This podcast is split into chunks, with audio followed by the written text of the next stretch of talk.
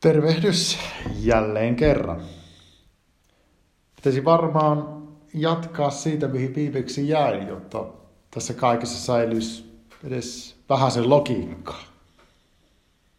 Eli mitä viimeksi tein, niin tosiaan aloitin pelkässä audiomuodossa olevan kirkon esittely. Ja ajattelin, että nythän me jatketaan sillä samalla linjalla. Eli käytetään hieman meidän mielikuvitusta ja pyörähdetään ympäri ja katsellaan sitä ortodoksista kirkkoa. Pelkän kuuloperusteelle tätä ei toki tarvitse jättää. Netistä löytyy kuvia ortodoksista kirkoista ja jopa virtuaalikirkko. Eli pienellä vaivalla saa kyllä sitä iloa silmillekin. Puhuttiin ikoneista ja siitä, että meillähän ei ortodoksisessa kirkossa harjoiteta mitään kuvainpalvontaa, vaikka tällaisen niin kuin pinttyneen harhakuvittelisen leiman me olemmekin joskus aikoinaan sitten saaneet. Mutta se taas toisaalta kuvastaa sitä, että miten ihmismieli toimii. Jos joku ei tiedä tarpeeksi jostain uskonnosta ja uskosta, niin sitten sitä luodaan ne omat kuvitelmat. Ja, ja miten meidän ihmisten mielikuvitus on sellainen, että jos me ei jotain niin kuin tiedetä, että meidän pitää niin kuin arvailla ja kuvitella, niin yleensä ne on niin kuin negatiivisia, negatiivisia asioita. Ja tämä on tietysti ihan niin kuin vakavan pohdinnan paikka siinä mielessä, että, että jos, jos puhutaan vaikka nyt uskonnon opetuksesta, mistä nyt on paljon keskusteltu, niin, niin että jos ihmisten tietämys eri uskonnoista vähenee ja omastakin uskosta, niin, niin kyllä sitten paljon jää näiden kuvitelmien ja ennakkoluulojen varaan. Ja, ja sitähän me ei tietenkään haluta. No niin, mutta nyt yritetään tässä tietysti vähän vielä jatkaa, jatkaa näistä asioista. Ihan, ihan kun puhuttiin ikoneista, niin, niin, niin nyt puhutaan sitten vähän, vähän toisesta mihin ikonitkin kuuluu. Eli kun me ollaan ortodoksissa kirkossa, niin, niin tietysti siellä myöskin monien silmään pistää se, se koristeellisuus ja, ja, ja kauneus, millä niin pyhäkkö on, on, on monesti puettu. Ja, ja, ja silloin kun lasten kanssa ollaan kirkossa ja, ja muuta, siis että on joku koululaisryhmä tutustumassa, niin monesti sitten lapset näkee ne oikeasti vielä ne esineet, ne kynttiläjalat sun muut, niin, niin kultana ja hopeana. Ja, ja sitten minä olen joutunut tuottamaan aikamoisen pettymyksen sanomalla, että no ei, ei tuo kynttiläjalka nyt mitään täyttä kultaa ole, että se on, on vaan sen värinen. Mutta siis ortodoksista kirkkoahan tosiaan niin moitittu myöskin siitä, että kirkot on niin kuin, niin kuin liian koristeellisia. Ja, ja, ja jos on, on sanottu sitten joskus näin, että me olemme niin kuin kuvainpalvojia, niin, niin sitten sama hengenveto on, on saatettu tokaista, että ei se Jumala tarvitse sellaista koristeellisuutta, mitä teillä ortodoksissa kirkossa on ja mitä, mitä käytetään. Ja voi tietenkin sanoa, että pitää paikkansa.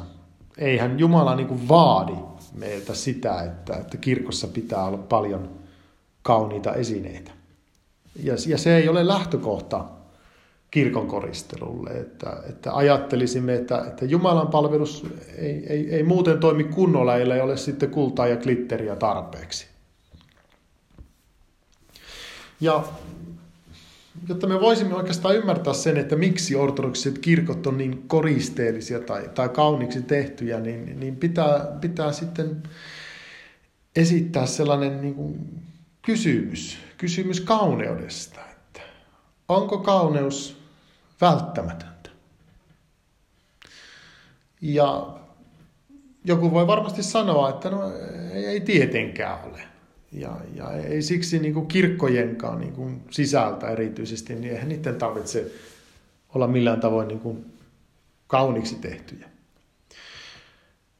Tavallaan ihan totta. Mutta vaikka nyt ajatellaan näin, että kauneus ei, ei siis olekaan niin kuin pakollista, niin, niin jostain syystä meillä ihmisillä on kuitenkin pyrkimys kauneuteen. Sen, sen tietysti huomaa monella tavalla, että, että vaikka sillä tavalla, että jos ajatellaan nyt tällaista normaali niin perheellisen ihmisen elämää, niin, niin aamuisin on peilit kovassa käytössä. Ja, ja jos se kunnon peili ja muu kaunistamiseen liittyvä tilpehööri on sitten siellä kylppärissä, niin, niin, niin sinne pääsyä voi joutua hitusen aikaa jonottamaan. Et kauneus ei ole pakollista, mutta, mutta pyrkimystä, pyrkimystä siihen on, uskokaa pois. Mutta en nyt tässä yritä sen kummemmin julkisesti häpäistä enempää niin kuin teini-ikäisiä tyttäriä, niin itse asiassa kyllä minäkin niin kuin katson itseäni aamulla niin kuin aamuisin peilistä. Ja, ja on, on kyllä myöskin aamuja, jolloin, jolloin niin kuin tuntuu, että olisi ollut parempi, että ei, ei katso koko peiliin.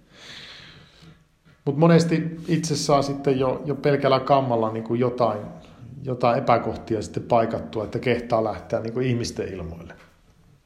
Itse asiassa nyt tämmöisenä sivujuonteena, niin, niin ortodoksisella papillahan muuten sillä tavoin helppoa pukeutumisen suhteen, että, että kun laittaa vaan viita ylleen, niin, niin, niin sitä on periaatteessa heti valmis sitten ihmisten ilmoille. Ja, ja vaikka olisi minkälainen juhla, niin, niin, niin ei niin kuin tarvitse murehtia sitä, että no, minkä värinen paita mulla nyt on ja, ja, ja pitäisikö olla kravaatti kaulassa. Mä muistaakseni viimeksi kunnolla joutunut kravattisolmuja tekemään armeijan aikana, eli siitä on jo pieni tovi vierähtänytkin. Mutta viitta, papin viitta peittää käytännössä kaiken alleen.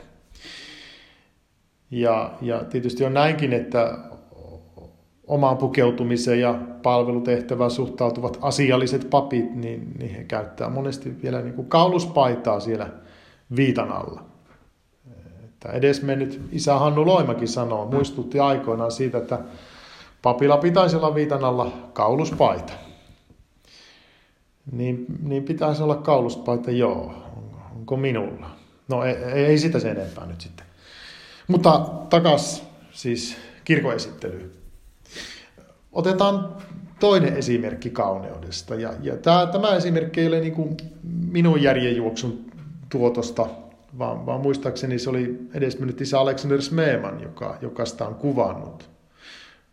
Ja, ja itse asiassa olisi hirmu, hirmu helppoa ja mukavaa napata jonkun toisen ihmisen niin kuin kehittämä hieno ajatus ja pistää se omiin nimiin, mutta en aio tehdä. Että nyt joko tämä meni pieleen tai ei, mutta minä nyt sanon, että se on isä Alexander Smeemannin kuvaama.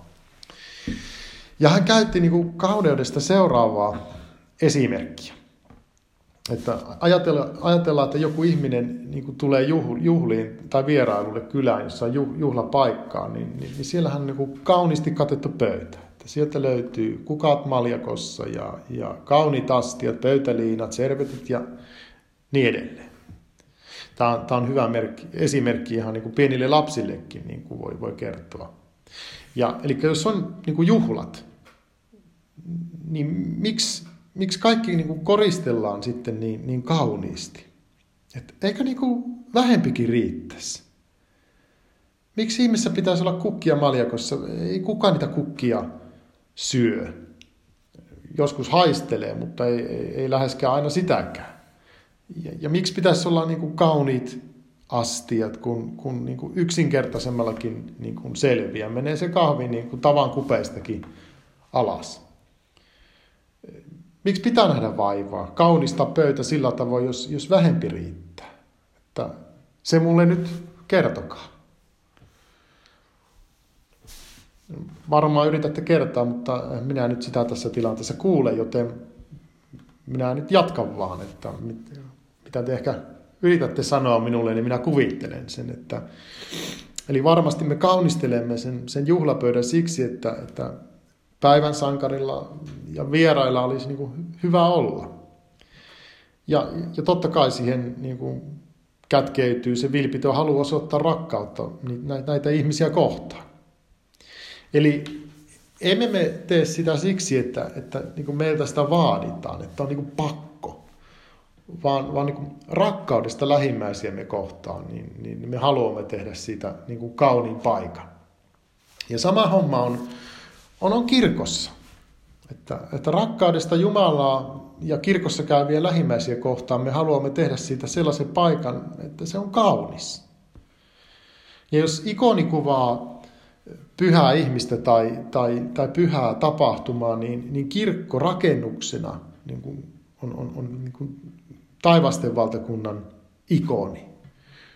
Ja toki me näemme niin kuin taivasten valtakunnan niin kuin hyvänä ja, ja kauniina paikkana.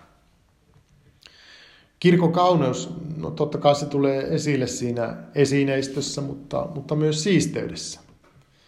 Ja, ja, ja kirkkoa koristellaan monella muullakin tavoin, esimerkiksi kukkasin. Ja, ja pitää nyt tässä ihan sen verran muistella entistä seurakuntaa Nurmeksessa, missä oli pitemmän aikaa, niin, niin, niin siellä niin kuin pyhäkön, pyhäkön kaunistaminen kukkasilla, niin, niin se oli sellainen kunnia-asia. Ja, ja varmasti on edelleenkin. Ja sitä tehtiin niin kuin hymyssä suin, luonnollisesti rakkaudesta omaa kirkkoa kohtaan.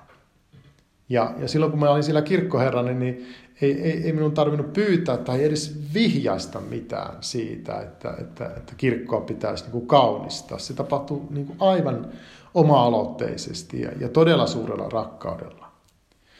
Ja, ja, ja tietysti tietenkin vapaaehtoisesti, siis ilman mitään korvauksia. Ja, ja nyt sitten sanonkin, että terveisiä vaan kaikille Nurmeksen ortodoksisen seurakunnan naisten piiriläisille, että olette ihania.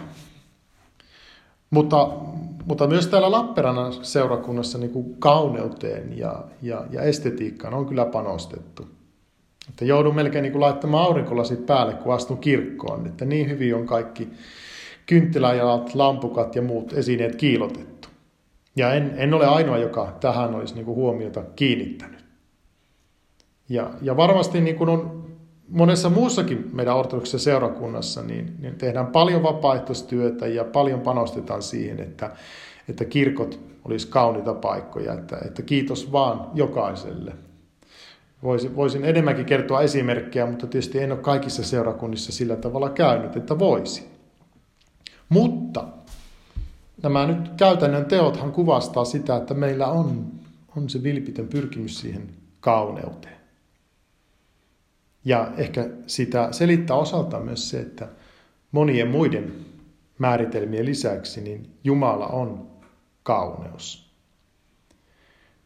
Kaunista päivää teille kaikille.